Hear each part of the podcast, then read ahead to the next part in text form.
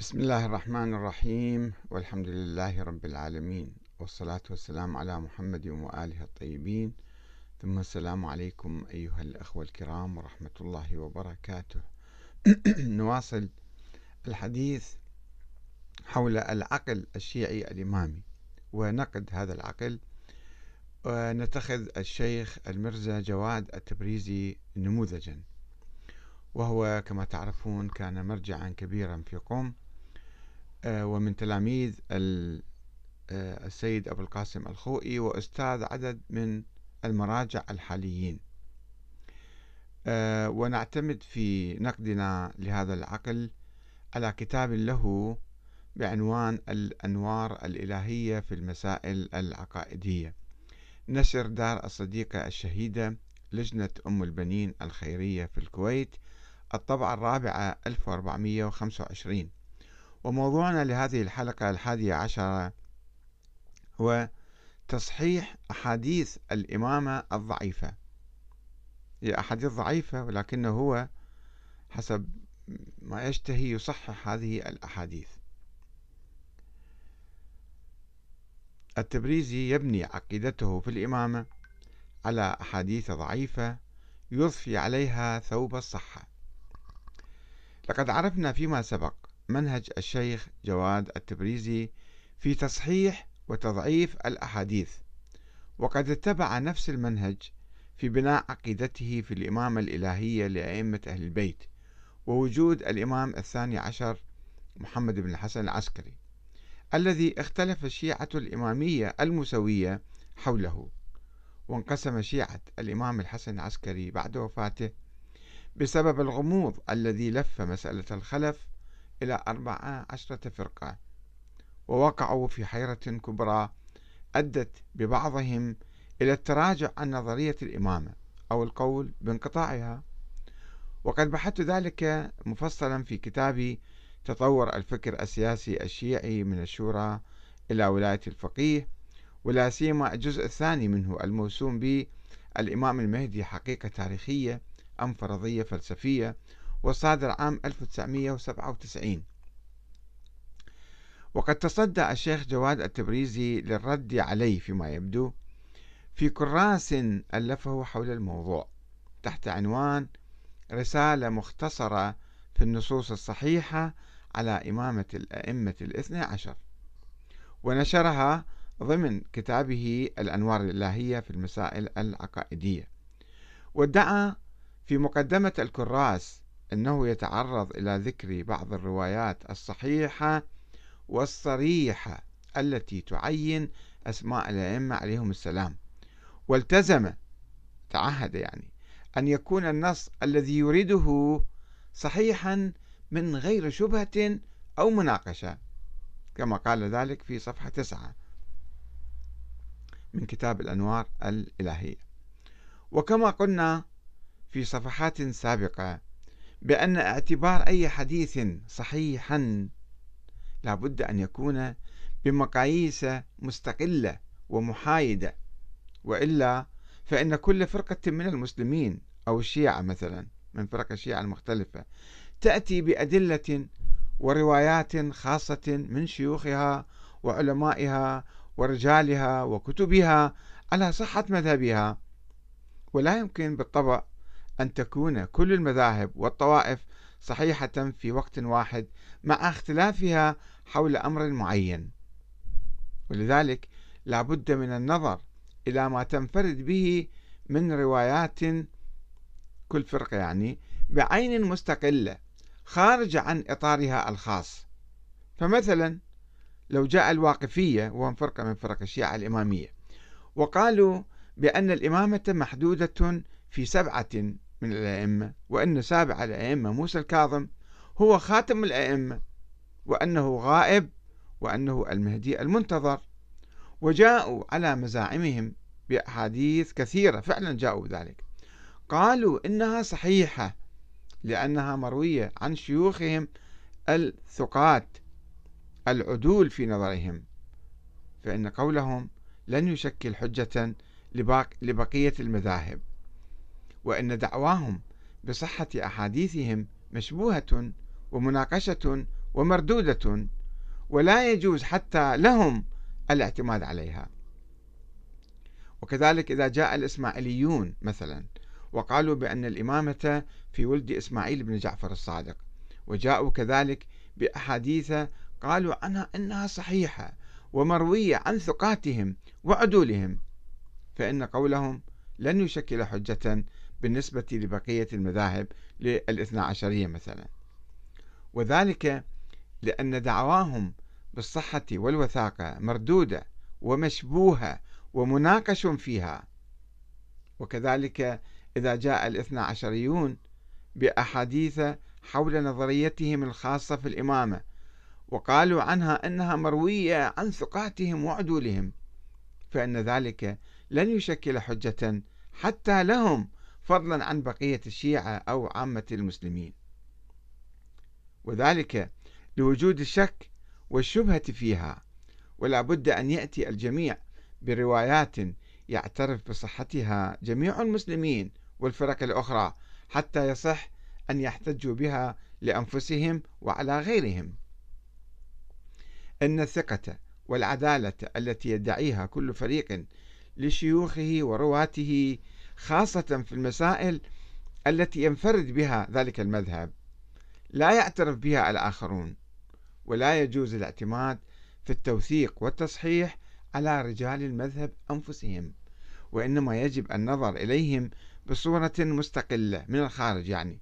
فإذا ثبتت وثاقتهم وثبتت صحة رواياتهم نأخذ بها. وإذا لم تثبت بصورة مستقلة لا نقلد أحدا من أتباعهم فيما يدعون.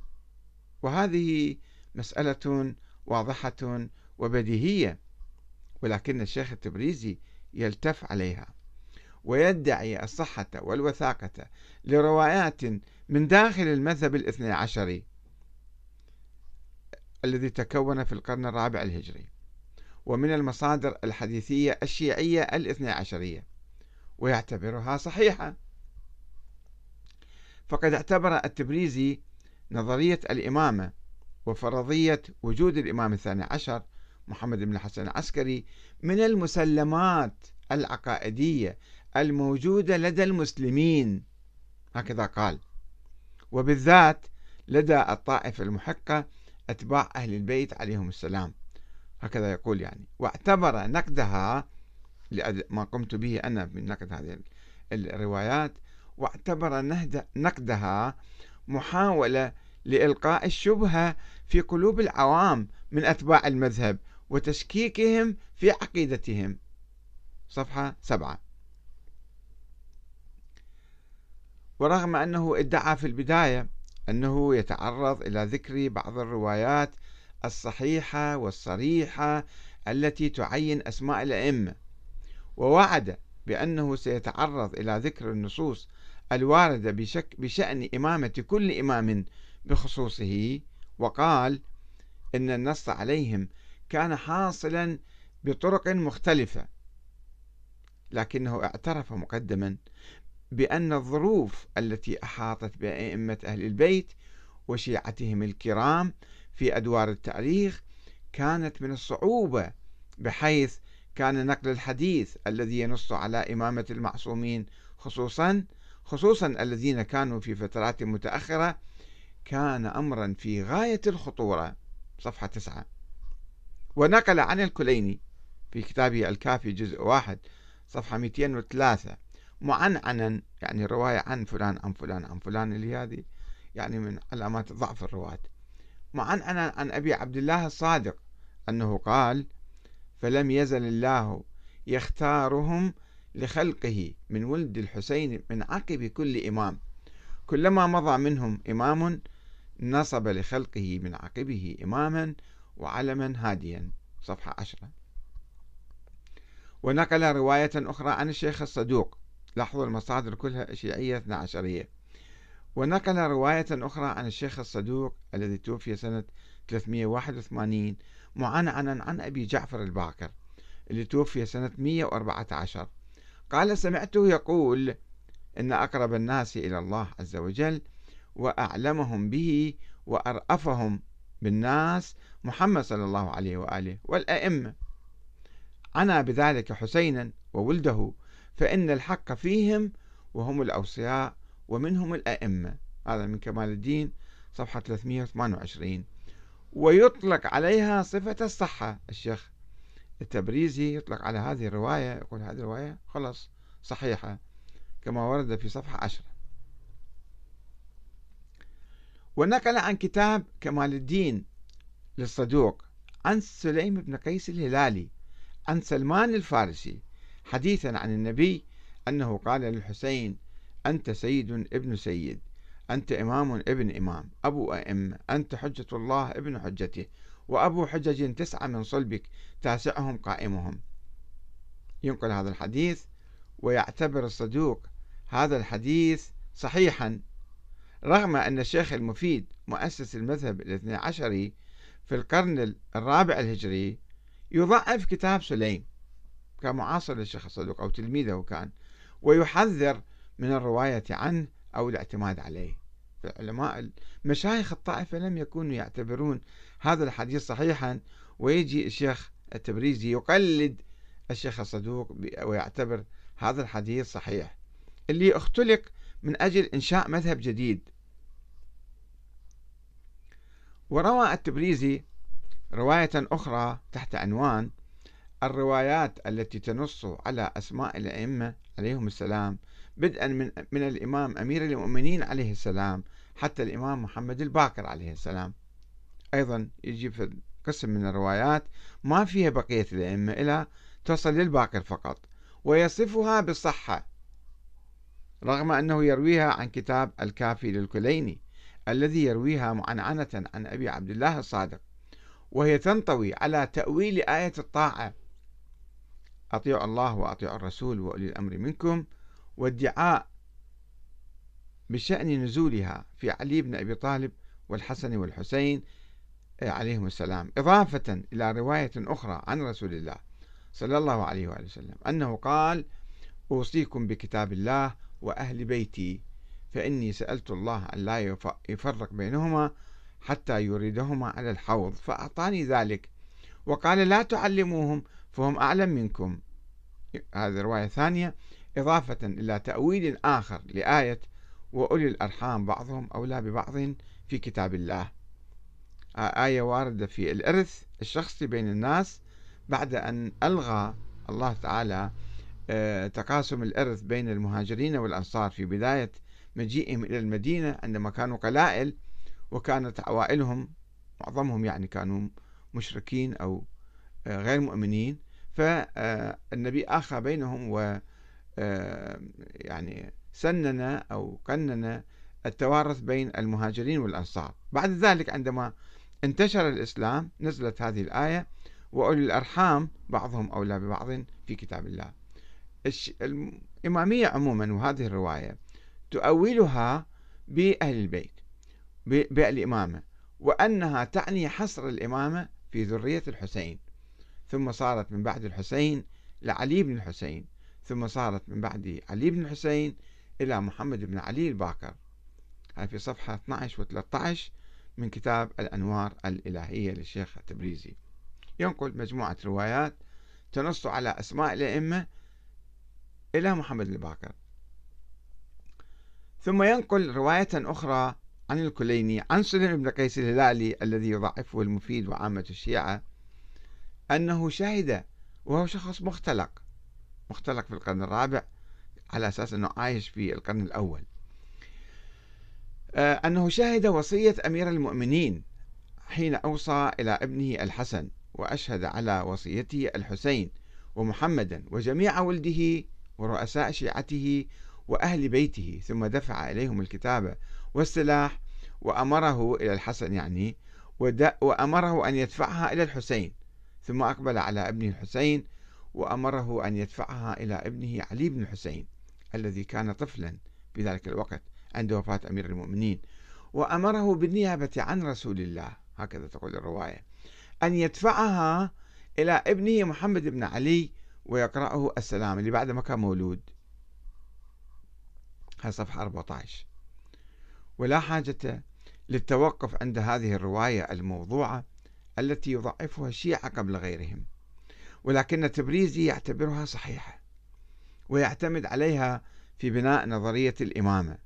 بالرغم من أنها تتضمن علم الإمام علي بالغيب أنه من راح يجي بعد الأبناء القادمين ومعرفته باسم ابن حفيده علي اللي هو محمد الباقر الذي لم يكن قد ولد بعد. ورغم أن التبريزي يصف هذه الرواية بالصحة إلا أنه يورد رواية أخرى مناقضة لها ويصفها أيضا بالصحة.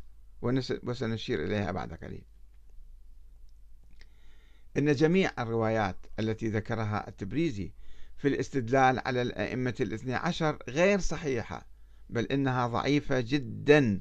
وذلك أولا لأن التبريزي ذكرها من مصادر الاثني عشرية المتهمة باختلاقها وثانيا لوجود النقاش في وثاقة بعض الرواة مثل أبان أو الشك بوجودهم مثل سليم بن قيس الهلالي. من قبل علماء الرجال الاثنى عشريين أنفسهم. وثالثا لوجود الدور الباطل فيها. دور. حيث تنسب أقوالا أو آراء لبعض الأئمة من أهل البيت كالإمام الباقر والصادق وهي حجة لمن يعتقد بإمامتهم بعد ثبوت ذلك. وليس قبل ذلك. والمفروض أن إمامتهم لم تثبت بعد. فكيف يحتج بأقوالهم على إمامة أنفسهم؟ إمامة الباقر والصادق مثلا. هذا إذا صحت الرواية عنهم ولم يثبت تزويرها عليهم من قبل الإمامية. ولم يلتفت التبريزي المرجع الكبير يعني إلى تناقض تلك الروايات. فبعضها يتحدث عن أسماء بعض الأئمة. ويحتمل الغموض في معرفة هوية البعض الآخر كما في رواية الصدوق عن أبي حمزة الثمالي عن الإمام باكر التي تعترف بإمكانية غموض النص أو عدم وجود إمام في الخارج. كما تقول الرواية وإن أصبحتم يوما لا ترون منهم أحدا ويذكرها الشيخ التبريزي. وأما رواية الإمام الصادق حول نزول آية الطاعة في علي والحسن والحسين وصيرورة الإمامة في علي بن الحسين وابنه محمد الباقر. فتتنافى مع عدم ادعاء علي بن الحسين للإمامة وعدم معرفة أوائل الإمامية في القرن الثاني الهجري لوجود النص عليه واضطرارهم إلى بناء نظريتهم في انتقال الإمامة إليه على أساس المعجزة. وهو ما أكده الشيخ التبريزي نفسه الذي نقل رواية عن الكليني ووصفها بالصحيحة أيضا حول احتجاج محمد بن الحنفية مع زين العابدين ومنافسته حول الإمامة ونفي وجود نص عليه من الله. محمد بن الحنفية يقول إلى زين العابدين أنت ما عند ما عليك نص ولا وصية وأنا عمك أكبر من عندك فتعال اتبعني. هاي الرواية يروها عن الإمام الباكر والتبريز يصفها بالصحة. يعني وعامة الشيعة لم يكونوا يعرفون إمامة زين العابدين. وبعد ذلك احتكامهما تقول الرواية المفبركة والمزعومة أن آه، زين العابدين قال له لا أنا إمام من الله وإذا ما تحب وما تؤمن امشي نروح للحجر الأسود نحتكم إليه. الذي كما يقول نطق بقدرة الله أن الوصية والإمامة بعد الحسين بن علي إلى علي بن الحسين وليس لمحمد ابن حنفية ابن علي بن طالب حسمها. بهاي المعجزة ضربوا الكيسانية الذين كانوا يقولون بأن الإمامة تستمر في أولاد محمد ابن الحنفية وجعلوا هاي الرواية في الحقيقة جعلوها على لسان الباقر ولا ندري مدى صحتها. صحة أنه فعلا الباقر كان يدعيها ويقول بها في جلب الإمامة إلى نفسه وضرب آه، الفرقة الكيسانية. لا نعلم بدقة.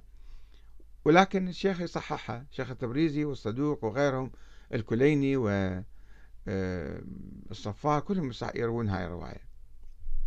وبغض النظر عن صحة هذه الرواية أو كذبها فإنها تدل على عدم معرفة محمد بن حنفية ابن الإمام علي بوجود النص على إمامة ابن أخيه علي بن الحسين وعدم إذعانه له إلا بعد شهادة الحجر الأسود له بذلك.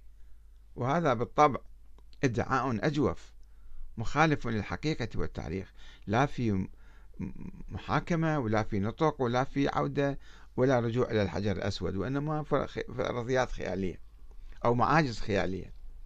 لم تحدث حتى لرسول الله صلى الله عليه وسلم.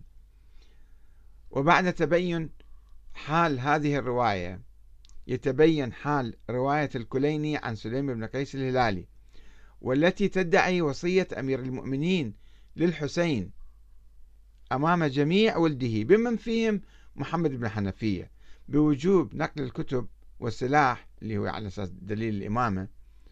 ما أدري أي سلاح هذا بالحقيقة هو غامض يعني. إلى ابنه علي زين العابدين ثم إلى ابنه محمد الباقر وهو الأمر الذي كان ينفيه ابن الحنفية حسب هذه الرواية الصحيحة. اللي يعتبرها التبريزي صحيحة مع ذلك هي تنقض الرواية السابقة ولكنه يقول هاي صحيحة أيضا. آه، محمد بن حنفية الذي تصدى لقيادة الشيعة بعد مقتل أخيه الإمام الحسين بعد اعتزال الإمام زين العابدين أيضا أو في حالة اعتزاله. ثم نقل قيادة الشيعة إلى ابنه أبي هاشم عبد الله. وهو ما يكشف عن تأليف الإمامية لهذه الرواية رواية الاحتكام للحجر الأسود في وقت متأخر بعد ذلك بخمسين سنة يعني. ويكفي أن أحد رواتها أبان الضعيف باعتراف الشيخ الطوسي فضلا عن سليم بن قيس الهلالي المشكوك بوجوده أصلا حسب علماء رجال الشيعة. آه، إلى هنا نكتفي بهذا القدر وسوف نتحدث آه، في الحلقة الثانية عشر آه، عن آه، روايات الاثنى عشر إمام. الاثنى عشرية متى؟ ما هي أحاديثها؟ والسلام عليكم ورحمة الله وبركاته.